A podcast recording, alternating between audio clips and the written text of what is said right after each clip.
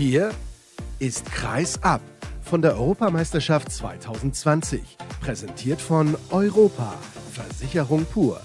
Mit aktuellen Stimmen und Analysen direkt aus Stockholm.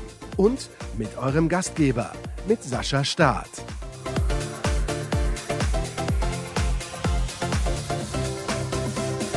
Die erste Sendung aus Stockholm steht an von der Handball-Europameisterschaft. Finalwochenende. Das bedeutet natürlich interessante Halbfinalspiele und den nächsten Experten.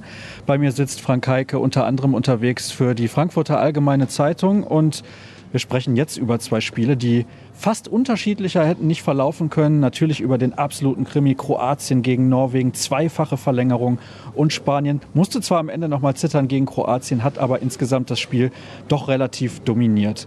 Wir fangen an mit diesem Klassiker. Klassiker, wo wir wahrscheinlich in vielen Jahren noch drüber sprechen werden und uns dran zurückerinnern werden.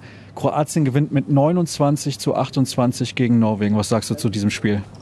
Das war ja kein Spiel, das war ja eine Schlacht. Und Domagoj Duvniak hat ja nach dem Spiel gesagt, das war das schwerste Spiel seines Lebens. Und ich denke, das trifft es ganz gut. Ich fand auch, dass wir oben auf den Presseplätzen diese Intensität gespürt haben. Auch die Kollegen neben mir, die eigentlich keinen Favoriten und auch keine Vorlieben hatten, haben gesagt, ich bin hier irgendwie ganz gefangen und gepackt in diesem Spiel. Ich habe eine Gänsehaut. So ähnlich ging es mir auch. Das war wirklich bis in den letzten Rang hier in der Halle, in der Arena, im Stadion zu spüren, worum es da ging. Und aber auch, dass am Ende zwei Teams auf dem Zahnfleisch gingen. Wie Magnus Jondal von der SG Flensburg-Handewitt sagt, it was terrible handball. Ja, am Ende war es nicht mehr schön anzusehen, das müssen wir zugeben. Insbesondere dann spätestens in der Verlängerung haben beide Mannschaften Probleme gehabt, Lösungen zu finden im Positionsangriff.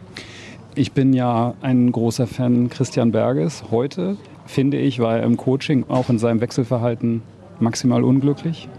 Ich hätte auf jeden Fall nochmal Harald Reinkind gebracht, der sich ja lange ausruhen konnte. Klar war er anfangs nicht gut, aber der halbrechte Tang hat ja gar nicht mehr laufen können am Ende. Und so war alle Last auf Sander Sargosen.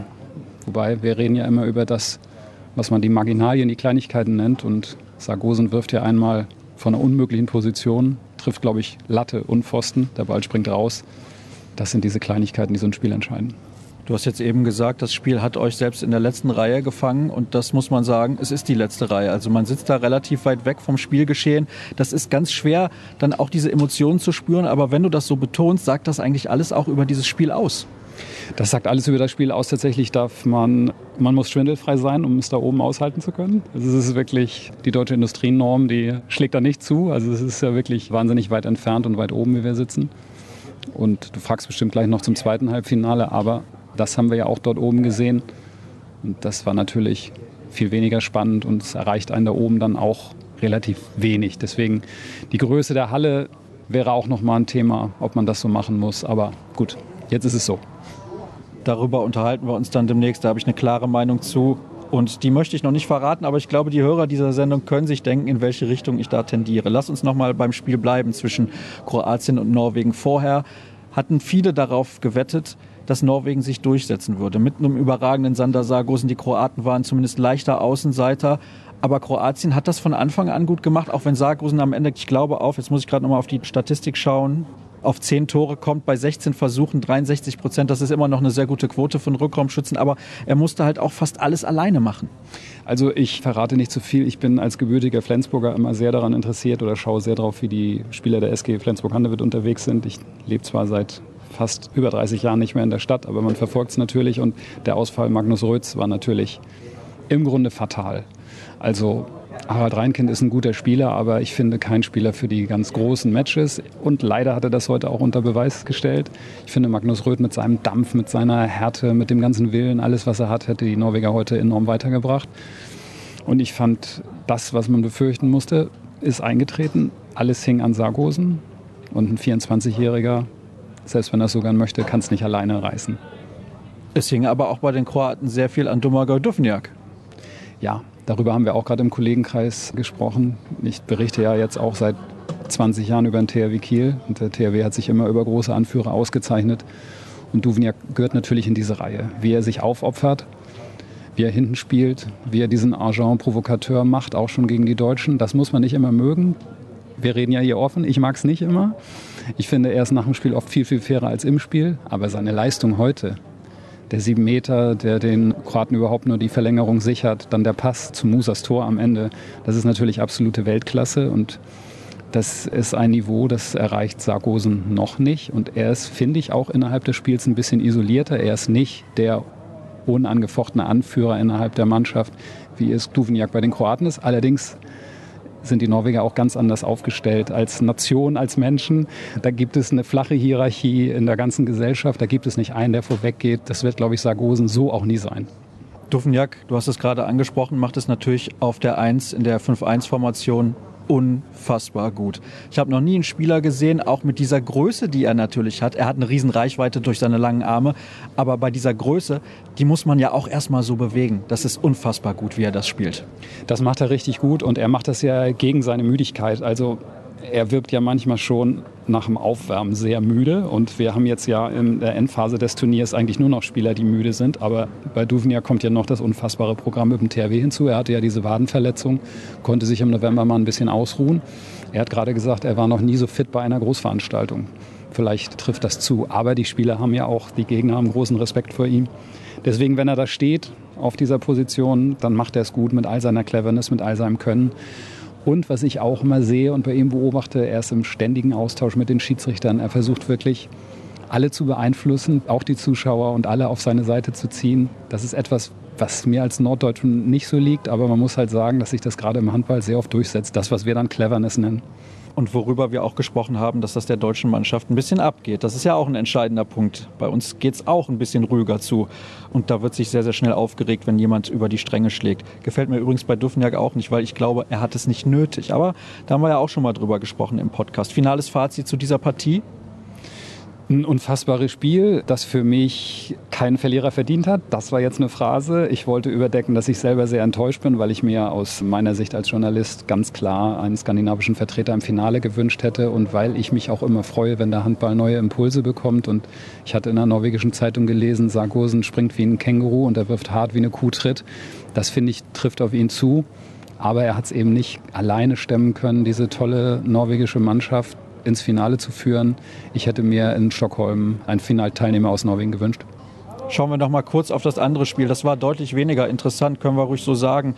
Denn die Spanier haben von vorne weg, also lagen 0 zu 2 zurück, aber haben von vorne weg eigentlich das Spiel dominiert. In der ersten Halbzeit 20 Tore erzielt. Ich glaube, wenn du 20 Tore kassierst in 30 Minuten, ist es auch sehr, sehr schwer, ein Spiel zu gewinnen. Und das zog sich dann durch, weil sie immer einem Rückstand hinterherlaufen mussten, also die Slowenen. Ich habe die Spanier ja auch in Trondheim gesehen und da haben wir auch im Kollegenkreis so ein bisschen gescherzt, so die Rentnerband und haben gerade Makeda Canellas, das Tempo im Spiel, haben wir kritisiert. Ich fand, das war auch wirklich sehr gemächlich. Heute war das aber ein sehr flüssiges, wie ich fand, auch schönes Handballspiel. Also es wurde sehr oft abgeräumt, es ging über die Außenkreis gar nicht so viel. Ich finde, Spanien hat das sehr stark gemacht. Wenn ich da aber meine Vorlieben verraten darf, mit Lubomir Franjic ist natürlich ein Trainer, der auch die SG Flensburg-Handewitt mal trainiert hat. Dem hätte ich sehr gewünscht, hier heute völlig überraschend ins Finale zu kommen. Womöglich hat er das Maximale jetzt gerade aus der Mannschaft rausgeholt. Ich fand es auch gut, dass er den, ich weiß gar nicht, Dean oder Dejan, ich habe beide Aussprachen jetzt gehört, Bombatsch, dass er den nochmal rausnahm und dann Zarabetz hat spielen lassen. Also das war am Ende nochmal ein Punkt, dass es eng wurde. Dann gab es ein bisschen unglückliche Bankstrafe gegen ihn, weil er sich über etwas aufgeregt hat. Und ich fand so ein bisschen war dann auch das Momentum bei den Schiedsrichtern mehr auf Seiten der Spanier. Und die haben es dann cool ins Ziel gebracht. Und man muss natürlich sagen, dass mit dem links an der Dusche Bayev da, finde ich, einer der besten Spieler des Turniers, heute dem Spiel auch seinen Stempel aufgedrückt hat. Und er hat die beiden letzten Tore erzielt für die Spanier, die dann den Sieg klar gemacht haben. Da mussten sie noch mal ein bisschen zittern. Sie wurden nervös, weil mir Joan Caneas eben in der Mixzone auch gesagt hat, dass das nicht ganz so einfach ist vom Kopf her. Den hören wir dann natürlich gleich. Ja, jetzt ist die Frage, hat sich zweimal die Physis dann gegen die Schnelligkeit durchgesetzt in beiden Spielen? Ich würde sagen, die Physis und die Erfahrung, wobei beim ersten Spiel hat sich eigentlich gar nicht durchgesetzt. Da hat am Ende zwar jemand gewonnen, aber da würde ich nicht sagen, da war das eine besser, da war das Kollektiv besser als der Einzelne oder so. Das finde ich gar nicht. Also die Spanier schon mit ihrer, mit ihrer Physis auf jeden Fall. Ich würde es aber tatsächlich noch mehr auf den Punkt Erfahrung ziehen, weil die Norweger haben zwar auch mit O'Sullivan und mit anderen Spielern erfahrene Leute dabei, aber eben noch nicht auf dem Niveau. Und da sehe ich Spanien und Kroatien. Kroatien hat ja auch andere erfahrene Spieler. Also wir haben ja von Stepancic und Schindric haben wir ja jetzt überhaupt nicht geredet. Und von Karadzic, die waren heute ja auch unauffällig und haben jeden Wurf verweigert, damit bloß Duvniak wirft. Aber das sind natürlich unglaublich gute Spieler bei beiden Clubs. Und irgendwie, wenn man nochmal hinschaut, wer spielt wo in der Champions League. Da würde ich jetzt einfach mal so aus dem Bauch heraus sagen, da haben sich jetzt die durchgesetzt, die die meisten Top-Spieler bei Top-Champions League-Clubs haben.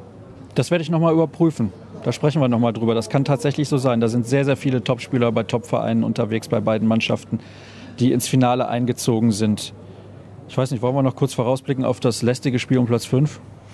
Ja, ich habe die Deutschen gerade noch gesehen auf dem Weg in die Mixzone. Die kamen mir entgegen. Die waren so ein bisschen verhüllt. Ich glaube, die wollten nicht mehr gesehen werden. Ich war heute dann auch bei dem kurzen Training, zumindest anfangs dabei. Da war die Halle leer und so leer wird sie auch dann am Samstag um 16 Uhr sein.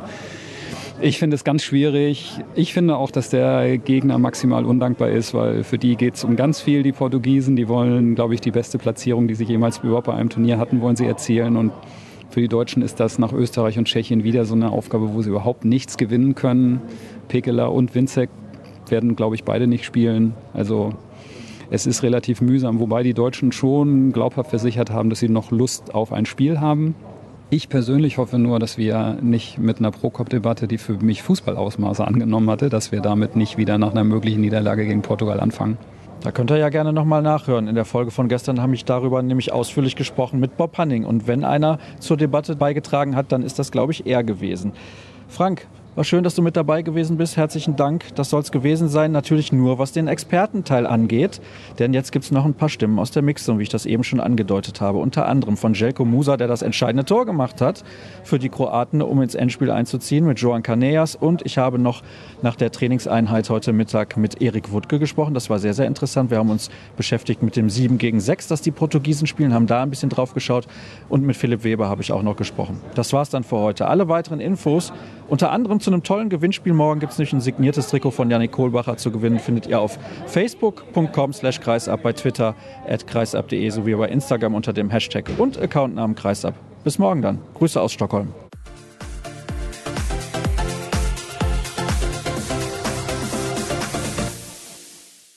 Jacke Musa, herzlichen Glückwunsch zum Erreichen des Endspiels hier bei der Handball-Europameisterschaft. War ja langweilig heute gegen Norwegen, ja, oder? das war ein langweiliges Spiel.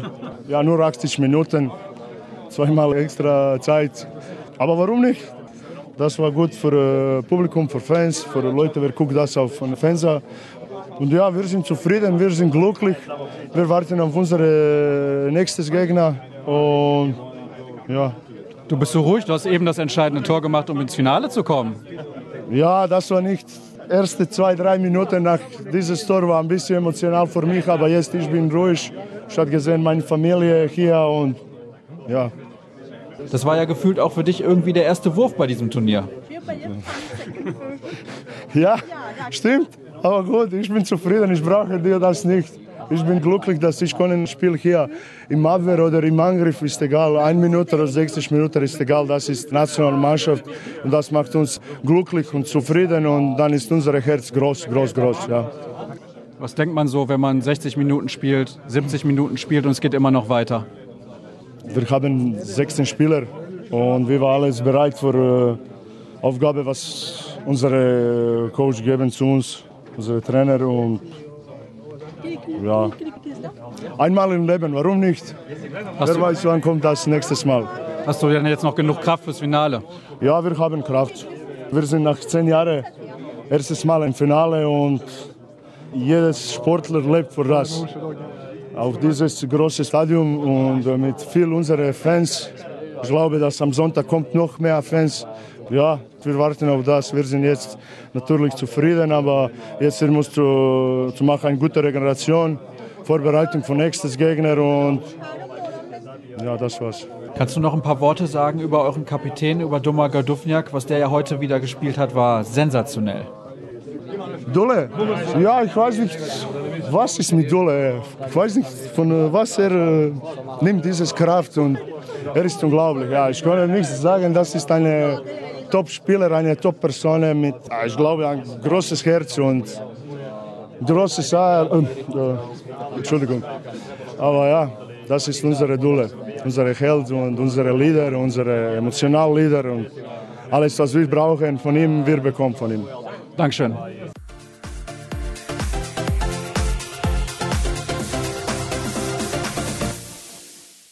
Jean Caneas, herzlichen Glückwunsch. Danke. Das war 50 Minuten lang richtig souverän von euch. Ein sehr gutes Spiel. Ja, heute wir haben sehr seriös gespielt. Wir wissen, wie wichtig war gegen eine Mannschaft, dass viele Lauf und mit guten Spielern haben, sehr konzentriert zu spielen und ohne viele Fehler. Und das haben wir geschafft, erste 50 oder 55 Minuten. Natürlich ist immer, das beste Moment ist immer, wenn du, wenn du musst gewinnen, wenn du musst nehmen das Spiel. Das passiert heute. Wir waren mit fünf Toren vorne und am Ende, ja, wir haben zum Glück nur mit zwei, aber, aber war nicht einfach. So, natürlich sehr zufrieden und jetzt kommt Kroatien. Also wart ihr ein bisschen nervös? Ihr habt doch so viele erfahrene Spieler. Ja, aber es ist immer so, die, die haben Wechsel in 5-1 Abwehr. Das macht ein bisschen mehr Druck und natürlich, wir wissen, dass wir hatten fünf Tore, dann vier, dann drei, dann zwei. Und kommen, wir sind auch Personen, erfahrener oder nicht, aber kommen immer mit Druck kommen mehr, mehr nervös. Und zum Glück, wir haben geschafft, Alex hat letztes zwei Tore gemacht, aber, aber ja, wir sollen vielleicht in den entscheidenden Moment besser gespielt haben. Ein bisschen passiert auch gegen Kroatien, erstes Spiel, aber ich hoffe, das nächste wird besser. Ihr habt jetzt fast alle Spiele gewonnen, nur ein Spiel nicht, gegen Kroatien. Gegen die spielt ihr dann übermorgen im Finale. Was kann eure Mannschaft lernen aus diesem Spiel, aus diesem ersten aus Wien für das Endspiel? So, ich denke, das erste Spiel gegen Kroatien war nicht ein 100% Spiel.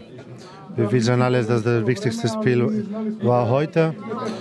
Und ich erwarte eine Mannschaft mehr aggressiv, stärker von Kroatien. Lukas Sindric, ich bin sicher, dass er wird spielen, nicht wie unser erstes Spiel.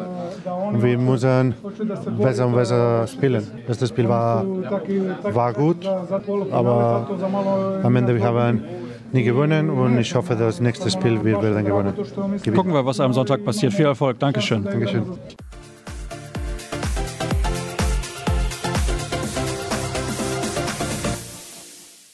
Erik Wuttke ist bei mir der Co-Trainer der deutschen Nationalmannschaft. Morgen geht es gegen Portugal ins Spiel um Platz 5. Lass uns doch mal ein bisschen auf die Taktik schauen. Die Portugiesen, die spielen hier sehr, sehr viel 7 gegen 6 und machen das auch sehr, sehr gut, das muss man auch sagen. Was macht das so schwer dann wahrscheinlich gegen die in der Defensive? Man ist einer weniger und man hat den Ball nicht. Das Schwierige ist, eine gute Mischung zu finden zwischen defensiver Kompaktheit, um die Kreishandspiele zu verteidigen, aber auch die notwendige Aggressivität im offensiven, individuellen Abwehrspiel, um die Pässe langsam zu machen, um Fehler zu provozieren, um Entscheidungen nicht so leicht zu machen. Und da eine vernünftige Balance zu finden, das ist die Herausforderung, weil Portugal in diesem Bereich wirklich sehr geübt ist und weil sie von ihrer Grundausbildung schon von Jugend an eben gerade im taktischen Bereich sehr gut ausgebildet werden und da eine ganze Menge Erfahrung mitbringen. Du hast jetzt gerade gesagt, man muss die Kreisanspiele unterbinden, aber generell ist Rui Silva da ja in der Lage, auch die Außen sehr gut einzubinden, wenn man reinrutscht. Ja, Rui Silva ist aber nicht der, der wichtigste Spieler beim 7 gegen 6, sondern das ist Magalasch auf vollkommen links. Das ist der Spieler, der die Entscheidung eigentlich trifft, weil er von einem diagonalen Anlauf auch die besten Optionen hat, sowohl auf seiner Seite mit Außen und mit Kreis zu kooperieren, aber auch über Diagonalpässe zu spielen und auch vor allen Dingen auch gegen offensive Abwehrformationen dann mit Expresspässen hinter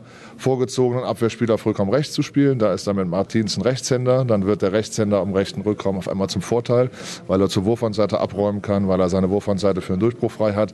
Also legt das Hauptaugenmerk schon auf Magalesch, auf Rückraum links, aber auch auf Silva, weil er tatsächlich zu beiden Seiten dann auch abräumen kann. Für uns eine Menge Laufarbeit, vor allen Dingen viel Variabilität gefragt, unterschiedliche Abwehrsysteme, damit wir die Portugiesen auch immer wieder vor neuen Lösungen stellen.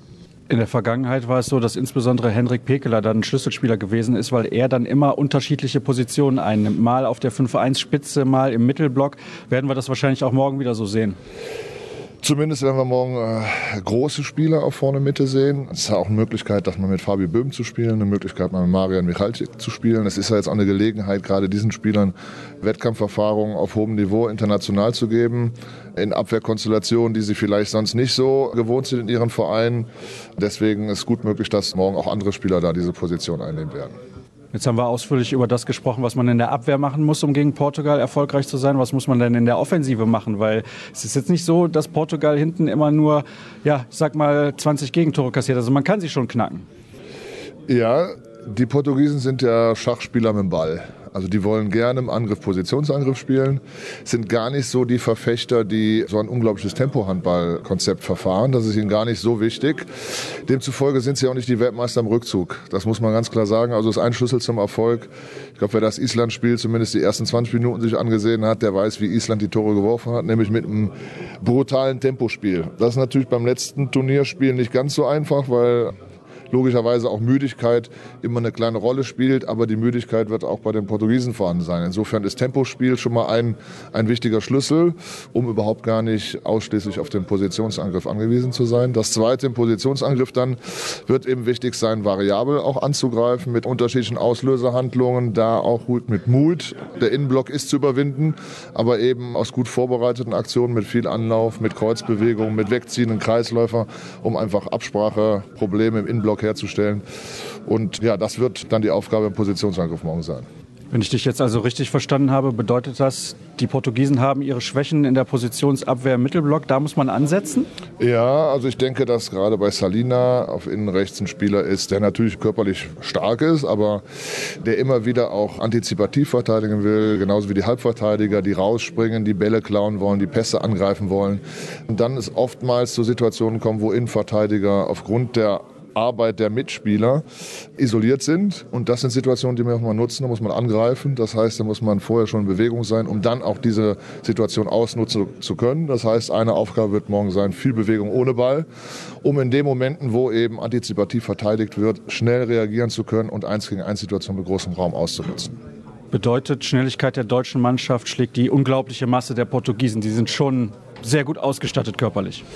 Ja, das sind schon ein paar, ein paar Cabanes. Ne? Also die haben schon ganz schön Masse dabei. Aber ich finde mit Martins, der dann auch auf einer Halbposition immer wieder zum Einsatz kommt, wenn er nicht wechseln kann, ist jetzt ein Spieler von der Physis her, der sehr ähnlich zu unseren Angreifern ist.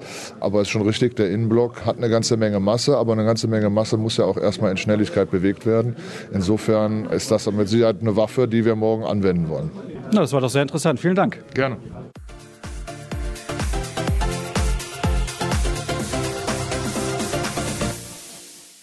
Philipp Weber ist bei mir am Tag vor dem Spiel der deutschen Mannschaft gegen Portugal um den fünften Platz. Der Kollege Björn Parzen hat auch gerade gefragt, das fand ich sehr interessant.